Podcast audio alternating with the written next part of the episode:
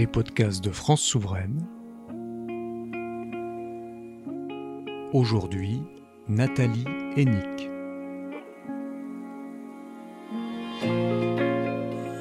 Bonjour à tous, chers auditeurs de France Souveraine. Nous nous retrouvons aujourd'hui pour un nouveau podcast avec euh, Nathalie Hennick. Bonjour Madame Hennick. Bonjour. Madame Hennick, vous êtes titulaire d'un doctorat en sociologie de l'école de hautes études en sciences sociales et vous êtes directrice de recherche au CNRS, au sein du Centre des recherches sur les arts et le langage et au sein du laboratoire d'anthropologie et d'histoire sur l'institution de la culture. Vous avez publié de nombreux articles et livres sur la sociologie de l'art ainsi que sur la sociologie de l'identité. Et vous êtes également membre de l'Observatoire des idéologies identitaires, une association d'intérêt général qui a pour objectif de défendre et d'illustrer les principes qui engagent l'université en démocratie, à savoir la langue, l'école et la laïcité. Parmi vos publications, citons vos derniers livres La valeur des personnes, preuve et épreuve de la grandeur et Le wokisme serait-il un totalitarisme? Nous vous recevons aujourd'hui, Madame Hennig, pour discuter du, wokisme. Est-ce que vous pourriez nous, expliquer, nous donner une définition du wokisme? Euh, alors c'est un peu compliqué parce que le, terme est connoté différemment selon euh, les, gens qui, euh, qui en parlent et selon les lieux où d'où on en parle. Aux États-Unis où le phénomène est né, euh, le mot woke est revendiqué par ceux qui le portent comme étant éveillé aux discriminations. Hein, c'est le sens initial de woke. et en revanche, le mot wokisme est plutôt connoté négativement par les anti-woke qui sont en général de droite voire d'extrême droite. Ça, c'est la configuration américaine. En France, euh, ceux qui portent ce courant-là ne se euh, présentent pas eux-mêmes comme woke et refusent le mot wokisme qui pour eux a été inventé par les anti-woke. Voyez, donc déjà l'usage du terme est un peu compliqué, mais en gros ce qu'on entend par ce terme-là, parce que on, on finit quand même par, euh, par trouver des, des, points communs euh, qui permettent de le caractériser, c'est euh, une attention systématique à toute forme de discrimination euh, basée sur une euh, assignation des individus à des communautés et notamment à des communautés victimaires, victimes donc de discrimination, que ce soit pour des raisons liées au sexe, euh, avec une certaine forme de féminisme, euh, des discriminations liées à la couleur de peau, euh, avec le mouvement qu'on appelle décolonial, des discriminations liées à l'orientation sexuelle, avec le mouvement LGBT, des discriminations liées à l'alliance entre, par exemple, le sexe et la couleur de peau, c'est ce qu'on appelle le mouvement intersectionnel, hein, qui étudie les, les, les, les superpositions de, discrimination. Donc, euh, à la base, c'est un mouvement évidemment progressiste, hein, puisqu'il lutte pour l'égalité et contre les discriminations, mais qui a pris des, euh, des voies qui sont fortement contestées, en tout cas en France, euh, par d'autres progressistes qui estiment, comme, comme moi, que les moyens utilisés euh, ne sont pas les bons et que la base communautariste de cette de ce mouvement euh, pose d'énormes problèmes du point de vue, disons, de la défense d'une conception républicaine et universaliste de la citoyenneté. Et puis par ailleurs, il y a des excès, on, en, on y reviendra, mais des excès liés à l'imposition de censure euh, sur des bases euh, woke. Voilà. Donc euh, c'est un mouvement totalement multiforme, d'où sa difficulté à le définir, puisque ceux qui, disons, ceux qui euh, protestent contre les critiques anti-woke disent mais euh, vous dites n'importe quoi, tout ça est complètement flou, ça part dans tous les sens, euh, vous êtes incapable de définir le phénomène parce que justement ce phénomène est très multiforme euh, dès lors qu'il s'intéresse à toutes les formes de discrimination. Mais il reste ce point commun qui est cette euh, lecture unilatérale du monde en termes d'opposition dominant-dominé, discriminant-discriminé. Vous parliez d'une origine ou d'une naissance aux États-Unis. Est-ce que vous pouvez nous expliquer la genèse de, de ce wokisme? Alors, euh, à court terme, et parce que c'est un mouvement extrêmement récent, euh, il s'est surtout développé à partir du mouvement Black Lives Matter hein, en 2020, donc lié au meurtre de, de George Floyd, euh, avec cette idée qu'il fallait donc être systématiquement éveillé aux discriminations contre les Noirs. Bon, mais en fait, cette idée d'éveil euh, remonte à bien plus longtemps que cela, puisque c'est un des piliers d'une forme de protestantisme qui s'est beaucoup développée aux États-Unis, avec ce qu'on a appelé euh, au XVIIIe siècle les théologies de l'éveil, qui sont donc des, euh, courants prônant un éveil systématique. Alors à la fois, hein, pour le coup, là, c'était pas des discriminations, mais c'était des formes purement religieuses qui ont créé des disons des mouvements quasi sectaires où pour appartenir à la communauté il fallait montrer publiquement son adhésion à certains types de valeurs de comportements etc bon. et, et, donc ces théologies de l'éveil ont été très puissantes aux États-Unis et je pense qu'elles sont là euh, le soubassement plus ou moins conscient euh, de ce mouvement woke. Hein. Alors évidemment, il, il est très fortement basé sur la culpabilisation hein, et sur la culpabilité, puisqu'il y a d'un côté euh, les dominants, de l'autre les dominés, ceux qui seraient privilégiés parce que blancs, hommes, etc., et puis les autres. Bon, mais il est aussi basé fortement sur la culpabilisation. Hein, les deux vont évidemment de pair. Victimisation et culpabilisation sont vraiment l'épine dorsale du mouvement woke, en quoi il a vraiment des racines religieuses très claires, qu'a notamment mis en évidence Jean-François Bronstein hein, dans son livre sur le, le wokisme est une religion. Et, alors en traversant l'Atlantique, en arrivant en Europe, euh, il rencontre des, euh, des tendances non plus protestantes mais plutôt catholiques, hein, où, où, la culpabilité est essentielle.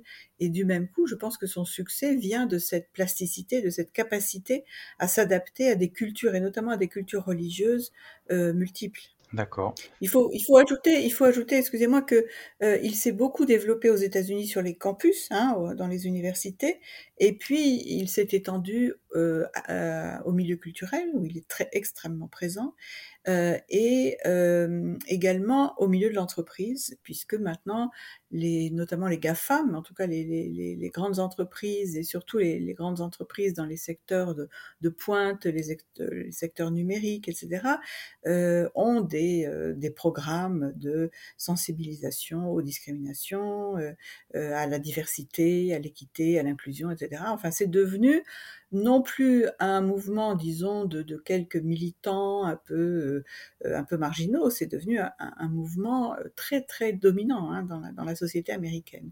Et c'est en train de le devenir dans la société européenne. Pour répondre à la question de, votre livre, donc euh, le wokisme serait-il un, totalitarisme? Vous montrez que le wokisme revêt des, euh, certaines caractéristiques du totalitarisme. La première d'entre elles, c'est l'identitarisme, est-ce que vous pouvez nous expliquer de quoi il oui, s'agit? Oui, alors euh, c'est pas la plus euh, ressemblante aux formes de totalitarisme que nous avons connues au XXe siècle, hein, que ce soit le fascisme, le stalinisme, le maoïsme, etc. Parce que euh, c'est la plus nouvelle de ces formes en fait. C'est l'idée que euh, le monde social se construit par une addition de communautés, alors quelles que soient ces communautés encore une fois, les femmes, les noirs, euh, les, etc. Bon, euh, et que chaque individu pourrait être assigné à sa communauté de référence. Bon, donc c'est vraiment une base communautariste qui a pris sa source dans une culture américaine du, du multiculturalisme, hein, de la, c'est-à-dire de la coexistence pacifique des communautés, une conception dans laquelle les individus ont des droits en tant qu'appartenant à une communauté. Hein. Moi, en tant que je suis une femme, un noir, etc., j'ai le droit de... Bon. Euh, donc, il y a vraiment, je, parle de totalitarisme d'atmosphère à propos de cette tendance parce que il y a là une assignation obligée des personnes à euh, une identité, et si possible une identité soit de victime, soit de coupable, hein, coupable d'avoir un privilège euh, et victime de discrimination. Et je pense que cette assignation est totalitaire parce que euh, il est absurde de penser que euh, nous serions définis entièrement par euh, notre appartenance à une communauté quelle qu'elle soit. Le propre de l'identité, je l'avais montré dans un petit livre qui s'appelait Ce que n'est pas l'identité, c'est que nous construisons notre identité en fonction de repères multiples que nous adaptons au contexte. Hein. Selon les contextes, je suis une femme ou je suis un, une sociologue ou je suis une citoyenne, etc., etc. Or, le wokisme oblige à traiter les gens en fonction d'une seule identité, quels que soient les contextes. Et ça, pour moi, c'est une forme de totalitarisme parce que je refuse que l'on m'oblige à me définir par exemple par euh, ma qualité de femme, euh, euh, quelles que soient encore une fois les, circonstances. Voilà. Donc c'est c'est en cela que je pense que l'identitarisme woke est, est, une forme de euh, latente hein, de totalitarisme. Il s'agit évidemment pas d'un régime totalitaire, euh, mais il s'agit de ce que j'ai appelé un totalitarisme d'atmosphère, c'est-à-dire une mentalité euh, qui, implique cette, assignation obligatoire des individus à une communauté. Vous expliquez que hum, cette assignation obligatoire à l'identité est une atteinte à la liberté des individus, mais en quoi est-elle aussi une atteinte à la conception républicaine de, la citoyenneté? Parce que la conception républicaine de la citoyenneté ne connaît pas de communauté.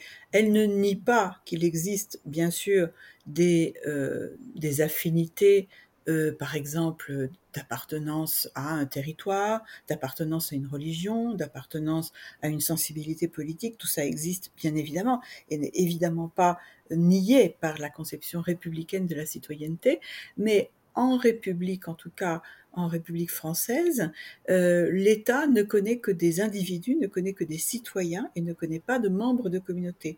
On peut appartenir à une communauté, mais ça ne nous confère aucun droit. Hein. Le, on a vraiment un, une sorte de face-à-face entre l'individu citoyen d'un côté et la communauté nationale de l'autre. Hein. Nationale, c'est-à-dire la, la, nation, euh, voilà. Euh, et, et, donc, euh, c'est vraiment euh, deux conceptions euh, très opposées et moi, je suis une fervente partisane de la conception républicaine universaliste parce que j'estime que le communautarisme est une forme de séparatisme qui ne peut conduire qu'à des euh, oppositions et des, euh, et des tensions et des guerres et des, et des, euh, et des formes de tribalisme euh, que j'avais dénoncé d'ailleurs dans un, un, petit livre intitulé Oser l'universalisme contre le communautarisme. Ces formes de tribalisme par l'appartenance obligatoire à une communauté, on en voit les effets extrêmes et délétères au Liban, par exemple, hein, où euh, l'organisation de la société, notamment de la société politique, est totalement communautarisée, et où de même coup, on voit apparaître eh bien, des phénomènes de, euh, dépendance envers euh, le chef de la communauté et de corruption, hein, de, favoritisme, de corruption, etc. Donc je pense que le communautarisme est un très mauvais système qui, au mieux, peut assurer quand tout va bien, une coexistence à peu près pacifique, mais dès que ça va pas, on aboutit à des phénomènes de guerre et notamment de guerre de religion, hein, qui, qui, sont vraiment la, la, la, la, la manifestation la plus connue, la plus évidente d'un communautarisme religieux exacerbé. Donc si on veut défendre une conception, encore une fois, républicaine de la citoyenneté, qui soit euh, en faveur de l'universalité des droits, euh, et d'une forme, disons, de conscience de l'appartenance à une communauté générale qui est au maximum celle de l'espèce humaine et puis au minimum celle d'une communauté nationale, eh bien, euh, il faut refuser cette forme d'identitarisme communautariste qui est vraiment le socle du wokisme. Très bien, bah, merci. La deuxième caractéristique du totalitarisme que vous identifiez, c'est l'idéologisme. Est-ce que vous pourriez nous expliquer comment cette euh, idéologisme affecte le monde de la recherche et le monde universitaire que vous connaissez bien? Oui, alors là, on est vraiment dans une forme euh, que nous avons bien connue au XXe siècle. Alors pour le coup, on est très près des régimes totalitaires, dont on sait très bien, notamment euh, avec le stalinisme, qu'ils euh, ont systématiquement privilégié l'idéologie sur la science et soumis, subordonné le travail d'établissement du savoir objectif, du savoir scientifique, à des préférences idéologiques. Hein. C'est ce qu'on, notamment ce qu'on a très bien vu avec l'affaire Lysenko, hein, ce, pseudo-biologiste euh, qui avait inventé euh, une théorie euh, biologique, supposément en phase avec la dictature du prolétariat et avec les dogmes euh, staliniens, bon, marxistes et staliniens. Bon. Euh, et donc, on, ce qu'on voit aujourd'hui, c'est se répandre à l'université l'idée que euh, il faudrait subordonner la production des connaissances à des objectifs militants. Hein, et que euh, il serait normal de mettre en avant euh, une sociologie qui soit avant tout une lutte contre la domination, euh, une anthropologie qui soit avant tout une lutte contre le colonialisme, les études de genre qui sont entièrement construites autour de l'idée de la lutte contre les discriminations sexuées, etc., etc. Et on le voit d'ailleurs avec l'expansion de ce qu'on appelle les studies, hein, les études, qui, qui, là encore sont venues des États-Unis. Euh, alors ça peut être les gender studies, les études de genre, les colonial studies, les euh, gay studies, etc., qui donc centrent euh, le, les, le, travail scientifique sur euh, un objet et non pas sur une discipline ou sur des méthodes. Et donc, on, voit apparaître une multiplicité de, euh, travaux euh, qui sont euh, en général assez peu étayés du point de vue de la, connaissance des, des, théories, des méthodes, des concepts, des traditions disciplinaires et qui sont entièrement centrés sur la défense militante hein, d'une catégorie considérée comme discriminée. Et donc, on a vraiment une emprise de la, du militantisme sur la recherche que j'avais dénoncé dans mon petit tract chez Gallimard en 2021 intitulé Ce que le militantisme fait à la recherche et qui produit de la recherche au rabais et un enseignement supérieur qui n'est qu'un un endoctrinement hein, qui est essentiellement constitué de slogans, euh, de euh, phrases toutes faites euh, et de théories qu'on applique systématiquement aux objets sans vraiment, sans vraiment faire de découvertes nouvelles. Hein. On, ne fait que ressasser les mêmes, les mêmes slogans, les mêmes idéologies. Et donc là, on retrouve malheureusement des tendances qui ont été très présentes dans, les régimes totalitaires. Donc là, on est vraiment dans quelque chose qui nous rappelle des très mauvais souvenirs. Vous parlez notamment d'un mélange des, des arènes, donc l'arène académique et l'arène civique. Oui, c'est ce que j'ai appelé la confusion des arènes, hein, c'est-à-dire que euh, l'arène académique ou scientifique, eh ben, c'est celle de l'université, de la recherche, etc., où euh, on est payé pour produire et transmettre des connaissances, et où les étudiants eux-mêmes doivent être présents pour acquérir des connaissances, et des connaissances qui soient considérées comme étayées par le consensus scientifique, qui soient des connaissances certaines, hein, certifiées. Et puis, on a par ailleurs une arène civique qui est l'arène où nous nous exprimons en tant que citoyens, où nous votons, où nous manifestons, où nous publions des tribunes, etc. Les deux arènes sont parfaitement légitimes, simplement, il ne faut pas les mélanger, euh, parce que on, ne va pas euh, justifier nos opinions politiques au nom de la science, on les justifie au nom de valeurs, ce qui n'est pas du tout la même chose, et par, par ailleurs et surtout, on ne on n'a pas le droit de euh, subordonner notre travail de euh, scientifique à, euh, à, nos opinions politiques, parce qu'à ce moment-là, on, fait un détournement de fonds publics. On est payé tous les mois pour produire de la connaissance objective et non pas pour exprimer nos opinions. Donc ce travail de recherche et d'universitaire, donc qui nécessite une certaine neutralité. vous parlez de neutralité oxologique? Oui, la neutralité axiologique, c'est un, concept qui avait été mis en place il y a un siècle par le, grand sociologue allemand Max Weber, et ça signifie simplement que l'enseignant et le chercheur euh, est euh, obligé, est tenu déontologiquement de s'abstenir euh, d'exprimer ses opinions personnelles dans le contexte de l'enseignement ou de la recherche, dans un amphithéâtre, dans une salle de cours ou dans une publication scientifique. Par ailleurs, dans les contextes de, civiques, de citoyenneté, il a évidemment toute l'attitude hein, pour, euh, pour exprimer ses opinions. Et je pense que c'est vraiment la condition, c'est une sorte d'hygiène intellectuelle, et c'est la condition pour produire un savoir qui ne soit pas une simple idéologie, et qui puisse avoir un minimum de validité, euh, de validité scientifique et de rigueur. Donc moi, je suis très attentive à respecter cette neutralité, d'autant plus lorsque, je travaille sur des objets très très euh, polémiques, très problématiques, très controversés. Par exemple, mes travaux sur l'art contemporain, qui est un, objet très controversé, je me suis toujours tenu à, la plus stricte neutralité en évitant soigneusement euh, de produire une quelconque opinion personnelle sur, euh, sur l'art contemporain, ce que n'ont en général pas compris mes détracteurs qui évidemment projettent sur ce que j'écris euh, ce qu'ils ce qu'ils ont dans la tête, soit qu'ils défendent, soit qu'ils attaquent l'art contemporain. En revanche, lorsque je publie dans des contextes qui sont des, textes d'intervention politique, comme ce livre euh, sur le wokisme, comme euh, le livre sur le militantisme euh, à l'université, comme le livre sur l'universalisme, à ce moment-là, je ne me gêne pas, bien sûr, pour exprimer mes opinions, puisque je ne suis pas dans un contexte académique, je ne suis pas dans des collections scientifiques, ni dans des revues scientifiques, je suis dans des livres d'intervention qui se présentent comme tels, et donc là, je, me sens parfaitement légitime hein, à agir en tant que citoyenne et à alerter sur ce qui me paraît inquiétant du point de vue de la citoyenneté. Vous révélez notamment sur, euh, toujours concernant l'idéologisme, un glissement de la vers la prévalence de la sensibilité et du vécu par rapport à la logique et, euh, et à la vérité. Est-ce que vous pourriez développer ce point, s'il vous plaît?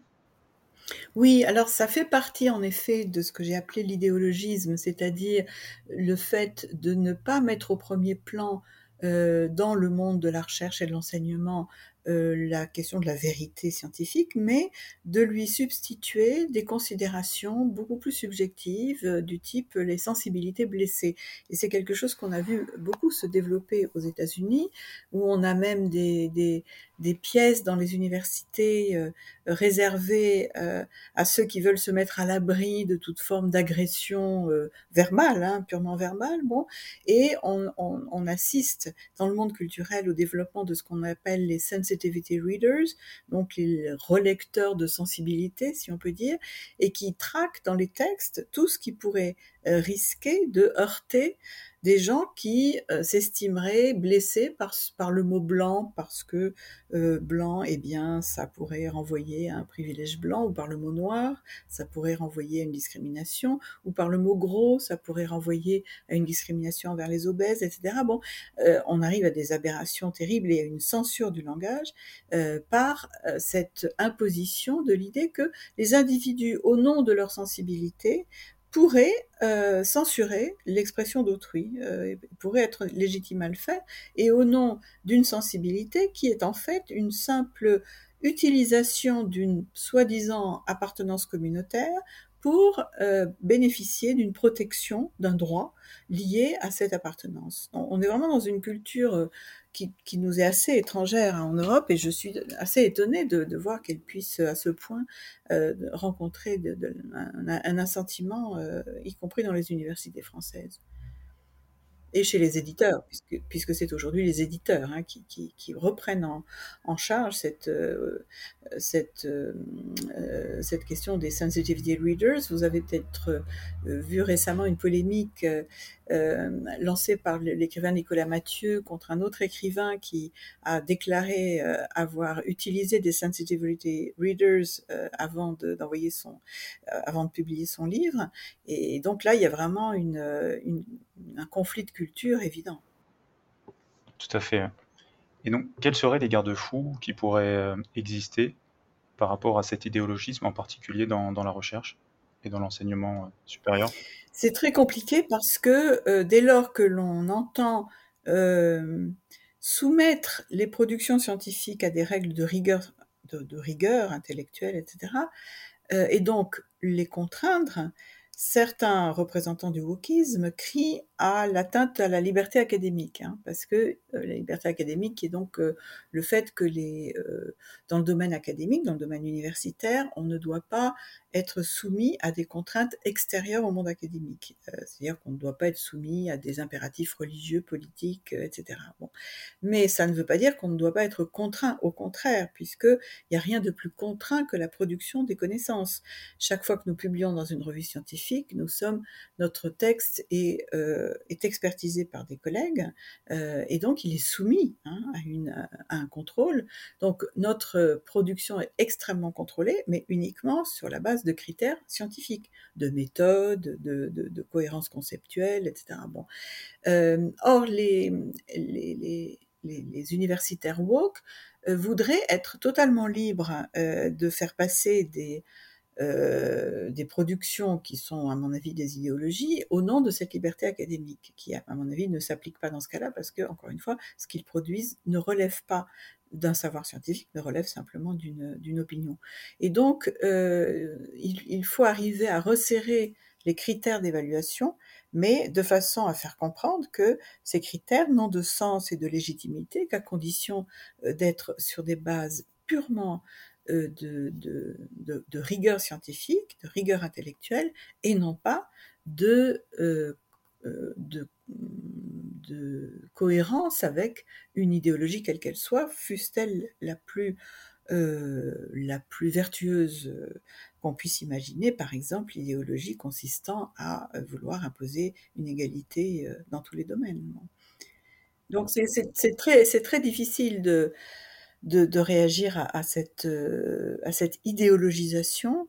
Et, ben nous le faisons notamment euh, dans notre site, euh, l'Observatoire des idéologies identitaires, hein, où nous recensons systématiquement toutes ces atteintes à la rigueur scientifique, hein, dans, dans, les publications, dans les thèses, etc., où nous analysons ce qui se passe et où nous essayons de réunir, de rassembler tous les collègues qui sont comme moi euh, sensibles à cette question et qui pensent que c'est vraiment une, très, une pente extrêmement dangereuse sur laquelle l'université est en train de s'engager. Tout à fait.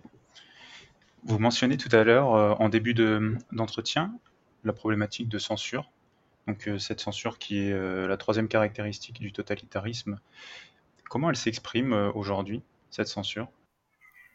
Oui, euh, en, effet, le, totalitarisme d'atmosphère, eh ben, il se manifeste avant tout, en fait, c'est la première caractéristique, par l'idée qu'il serait légitime de censurer euh, ceux dont les opinions nous déplaisent. Hein. et c'est ce qu'on appelle la cancel culture. Là encore, ça vient des États-Unis. Cancel culture, culture de la de l'annulation euh, ou de moi j'appelle ça la culture de la censure hein, l'effacement l'annulation la censure. Bon. Et donc ça vient du fait que me semble-t-il on, a vraiment un décalage entre deux systèmes juridiques. Le système américain interdit à l'État de prendre des mesures qui iraient contre la liberté d'expression. C'est le second amendement de la Constitution américaine et canadienne aussi d'ailleurs. Bon. Du même coup, lorsqu'ils, euh, les gens considèrent comme nécessaire de euh, limiter la liberté d'expression, par exemple en cas d'appel au meurtre, hein, à la haine raciale, etc.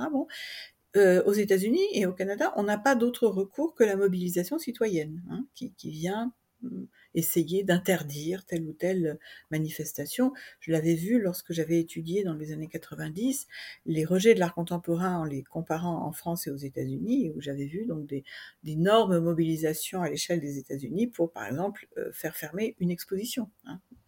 Euh, alors qu'en France et en Europe, mais particulièrement en France, on a une, une législation qui limite d'emblée la liberté d'expression. Donc la liberté d'expression est considérée comme la base, mais elle est d'emblée limitée par des lois qui interdisent l'incitation à la haine raciale, l'insulte, la diffamation, etc., etc. Bon, le négationnisme. Et, du même coup, les, les limites de la liberté d'expression sont fixées par la loi, sont donc parfaitement démocratique, euh, et non pas par l'arbitraire de mobilisation de citoyens qui veulent imposer leur point de vue, euh, et donc par le rapport de force. Hein. Et donc cette cancel culture a été importée en France par des gens qui ont été euh, sensibilisés au wokisme et qui ne voient pas le caractère totalement absurde de, cette, de, ce type d'attitude en France dès lors que nous avons des lois hein, qui, permettent de limiter la liberté d'expression. Des lois qui du même coup sont beaucoup plus permissives qu'aux États-Unis puisque euh, la, la, limite à la liberté d'expression ne vaut que pour des forme très particulière hein, qui, qui, se juge éventuellement devant un tribunal, mais euh, c'est pas parce que quelqu'un dit quelque chose qui ne vous plaît pas que vous êtes autorisé à, le lui interdire. J'ai été victime avec d'autres, hein, ça, arrive de plus en plus souvent, de, euh, de charivari par des, groupes de jeunes qui arrivent dans, dans, une conférence et qui interdisent aux conférenciers de parler. Hein. J'ai été moi-même interdite de parole pendant un, certain temps lors d'une conférence par des jeunes qui euh, me criaient des insultes et hurlaient, tapaient du pied pour m'empêcher de parler. Il a fallu appeler la police quand même pour que je puisse faire ma conférence. Bon, donc pour vous dire que c'est pas de la blague, quoi. La cancel culture, c'est vraiment, euh, vraiment ce qui se passe aujourd'hui. Et ce qui est troublant, c'est de voir le sentiment de légitimité que peuvent avoir ces jeunes qui estiment qu'ils ont le droit d'interdire de parole quelqu'un euh, sous prétexte qu'ils ont lu quelque part sur les réseaux sociaux que le quelqu'un en question serait euh, homophobe, islamophobe, enfin tout n'importe quoi, ce qui est évidemment pas mon cas, mais un simple ragot suffit à allumer des foyers de euh, protestation qui deviennent des outils d'atteinte à la liberté d'expression. Euh, donc c'est vraiment un totalitarisme. C'est très intéressant. Du coup, quel est le rôle des réseaux sociaux dans, dans cette euh, diffusion du wokisme? Il est, il est majeur. Hein. Il est majeur parce que euh, ce, ce, phénomène est très récent. Il a peut-être deux, trois ans maximum. Il ne se serait pas diffusé aussi vite, évidemment, sans les réseaux sociaux. Aussi parce que les réseaux sociaux favorisent les prises de parole les plus, comment on dit, disruptives, celles qui sont les plus provocantes, les plus extrêmes. Euh, or, l'extrémisme a partie liée avec le totalitarisme. Hein. Euh, et donc, plus on, sort de choses totalement délirantes et plus ça attire l'attention et plus il y a de gens qui y croient, c'est vraiment le mécanisme de ce qu'on appelle le complotisme, hein, les théories du complot, bon, qui n'existeraient pas à cette échelle-là sans les réseaux sociaux, hein, c'est du même ordre. Euh, et du même coup, on a une puissance de ceux qui parlent le plus fort et qui disent les choses les plus extrêmes euh, et qui surfent sur des courants les plus euh, les plus démagogiques, disons, hein, pour, pour aller vite. Euh, et, on a là évidemment toutes les conditions de, de, succès de l'idéologie woke euh, qui, qui, est vraiment à portée de clic de, tout un chacun aujourd'hui. Dans, ce contexte et dans ce totalitarisme d'atmosphère, vous parlez même d'une autocensure, notamment de la part de certains de, enfin, de vos collègues ou de chercheurs. Ah oui, c'est très clair. Moi, je, reçois beaucoup de messages de collègues qui me remercient de mes prises de position. Euh, moi, je suis en fin de carrière, donc je, je, peux dire les choses sans craindre grand-chose pour ma carrière. Mais eux me disent qu'ils sont d'accord avec moi, mais qu'ils, s'ils le disaient publiquement, euh, ils auraient le plus grand mal à euh, monter dans la hiérarchie des positions, à obtenir des crédits de financement, euh, à obtenir des, crédits pour leurs leur doctorants, etc., etc. Donc il y a une vraie autocensure hein, qui, malheureusement euh, se, met en place euh, en raison de, la puissance de ce courant, notamment à l'université, mais aussi dans le monde culturel. On, sait aujourd'hui très bien à quel point certains termes sont devenus impossibles à prononcer, euh, certaines thématiques euh, sont carrément, quasiment obligées. Hein, on, voit se multiplier au théâtre, notamment des, thèmes liés aux discriminations. Très bien, pourquoi pas, mais s'il n'y a plus que ça, ça devient vraiment un peu envahissant. Donc on a, on a vraiment à la fois des, discours obligés, hein, et puis exactement comme du temps des, régimes totalitaires, on, est obligé d'avoir certains types de, propos, et puis des discours impossibles, hein, des, discours qui sont vraiment empêchés. Je, je suis très liée aussi avec un, un site qui s'appelle l'Observatoire de la petite sirène et qui lutte contre les changements de sexe chez les, mineurs, hein, chez, voilà, et qui, euh, qui essaye de lutter contre le militantisme euh, transidentitaire, qui est un militantisme extrêmement féroce aujourd'hui. Euh, les collègues qui, qui sont des universitaires très souvent, des psychiatres, des psychanalystes, etc., qui sont dans ce, dans ce collectif, se sont vus eux aussi euh, euh, euh, victimes de, censure très violente hein, de la part de, groupes euh, trans, transactivistes. Et donc là encore, on a vraiment euh, s'il n'y a pas ces collectifs de lutte contre cette censure, on aboutit évidemment à des, à des effets d'autocensure. Les gens veulent pouvoir travailler et donc on comprend qu'ils aient du mal à s'opposer. On m'a raconté que récemment il y a eu un, un, meeting de sociologie à l'école des études en sciences sociales où sur la scène, euh, une jeune chercheure expliquait qu'il ne fallait pas lire euh, Philippe Descola, qui est un grand anthropologue, parce qu'il aurait invisibilisé sa femme, qu'il ne fallait pas lire Maurice Godelier, autre grand anthropologue, parce qu'il aurait invisibilisé sa secrétaire. Ce discours est évidemment délirant, et personne n'a osé s'y opposer. Personne n'a osé monter sur scène en disant non, je suis pas d'accord. Et les gens qui m'ont rapporté cette euh, scène ont dit évidemment j'étais totalement en désaccord, mais je me suis bien gardé de le dire parce que sinon ma carrière est fichue. Donc c'est une forme d'obscurantisme hein, qui est en train de se mettre en place. Tout à fait, ouais. On entend souvent parler d'appropriation euh, culturelle Est-ce que vous pourriez nous expliquer en quoi consiste la dénonciation de l'appropriation culturelle et en quoi il s'agit en réalité d'un contresens?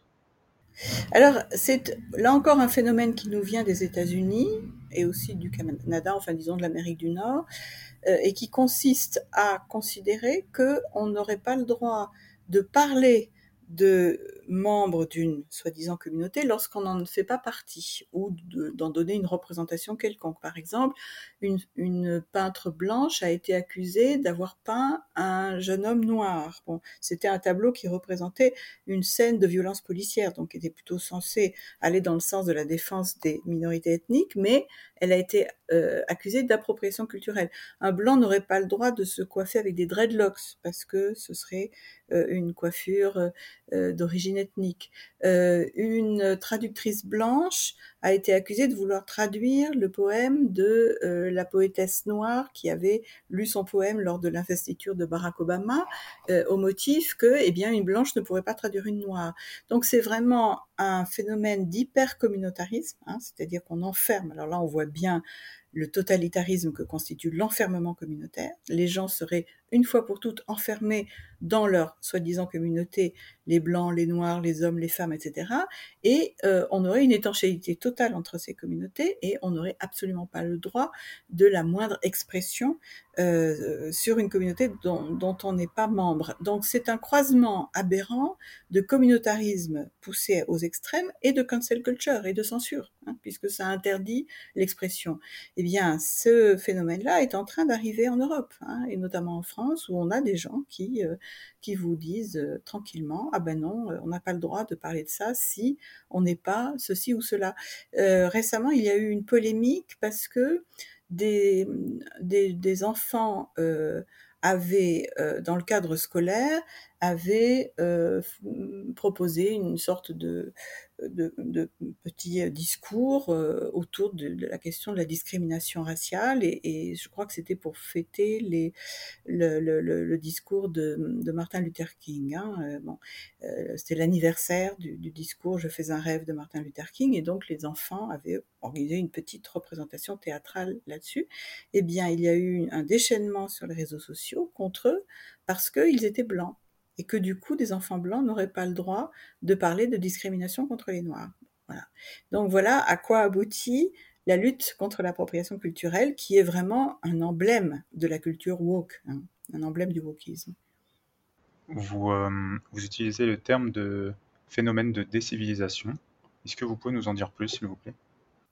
Alors, la question de la décivilisation, je l'ai, d'abord euh, associée aux, réseaux sociaux, que je préfère appeler d'ailleurs les ragots sociaux, hein, euh, parce que les ragots sociaux favorisent la violence verbale, favorisent les propos extrêmes, comme je l'ai dit tout à l'heure, et favorisent aussi l'insulte du fait qu'on n'est pas en face à face, et que du coup, on n'est pas euh, limité par la conscience qu'on a une vraie personne qui peut souffrir de ce qu'on dit hein, en face de nous. Euh, donc on a vraiment un phénomène de décivilisation et Norbert Elias, qui est un grand sociologue que j'admire beaucoup, euh, définissait la décivilisation comme le moment où l'autocontrainte, le fait qu'on se contrôle soi-même pour éviter les déchaînements de violence et les déchaînements pulsionnels, corporels, etc. Ce moment où l'autocontrainte se dessert et où reviennent à la surface des comportements de pulsionnels, instinctuels, euh, de, et notamment de déchaînement de violence. Hein. C'est ce qu'il appelle un processus de décivilisation. Et je pense qu'avec les ragots sociaux, on est dans ce processus-là. Et c'est vrai que certains excès du wokisme, dont on vient de parler notamment à, à propos de l'appropriation culturelle et de la cancel culture, relèvent de cette décivilisation au sens où des individus peuvent se sentir autorisés à imposer par la force leurs opinions à d'autres euh, et, par la violence. On, a, j'ai notamment eu des collègues qui ont été bousculés, aspergés de peinture dans un, amphithéâtre, tout simplement parce que euh, sont arrivés des militants qui euh, n'appréciaient pas leur position. donc on a vraiment des formes de, légitimation de la violence qui, à mon avis, sont une forme de décivilisation. Qu'est-ce qu'on peut faire pour, pour résister à ce, ce mais je crois qu'il faut d'abord le, nommer, le décrire, l'analyser. C'est ce que j'ai essayé de faire dans mon livre. Hein, euh, expliquer en quoi il y a dans ce wokisme des germes de totalitarisme, d'où le titre de mon livre, hein, Le wokisme serait-il un totalitarisme?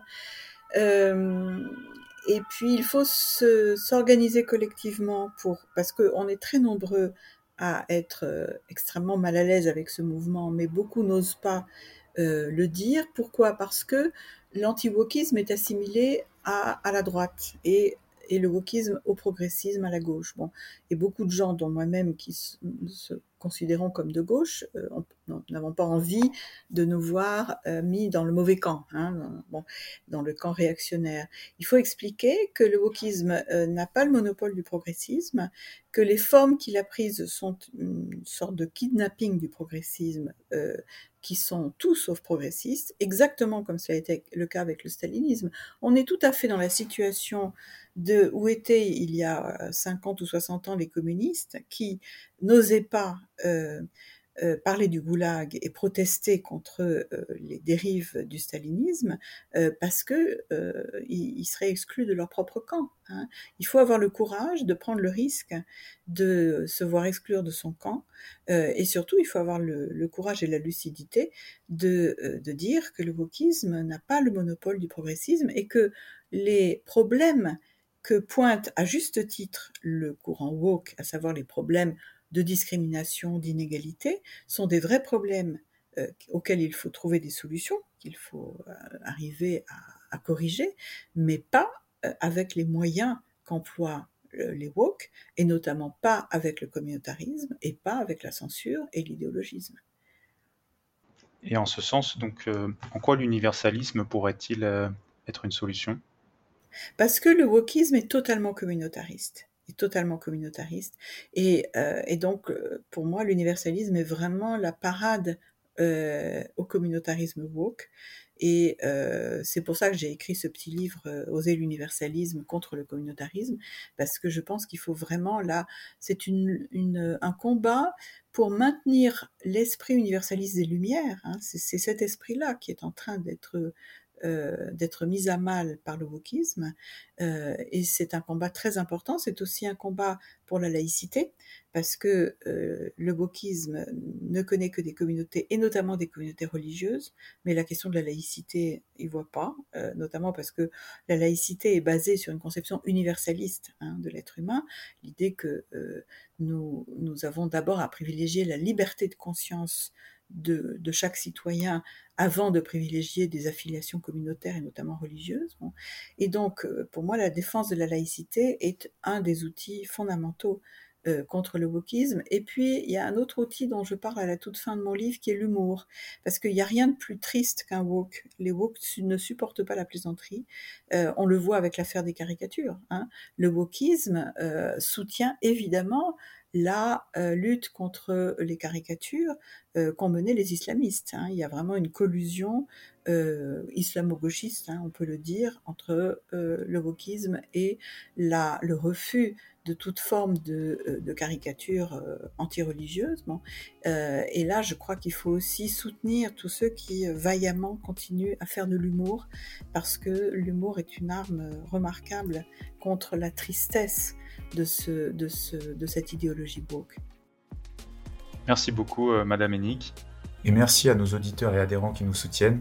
Je vous dis à bientôt pour un nouveau podcast France Souveraine.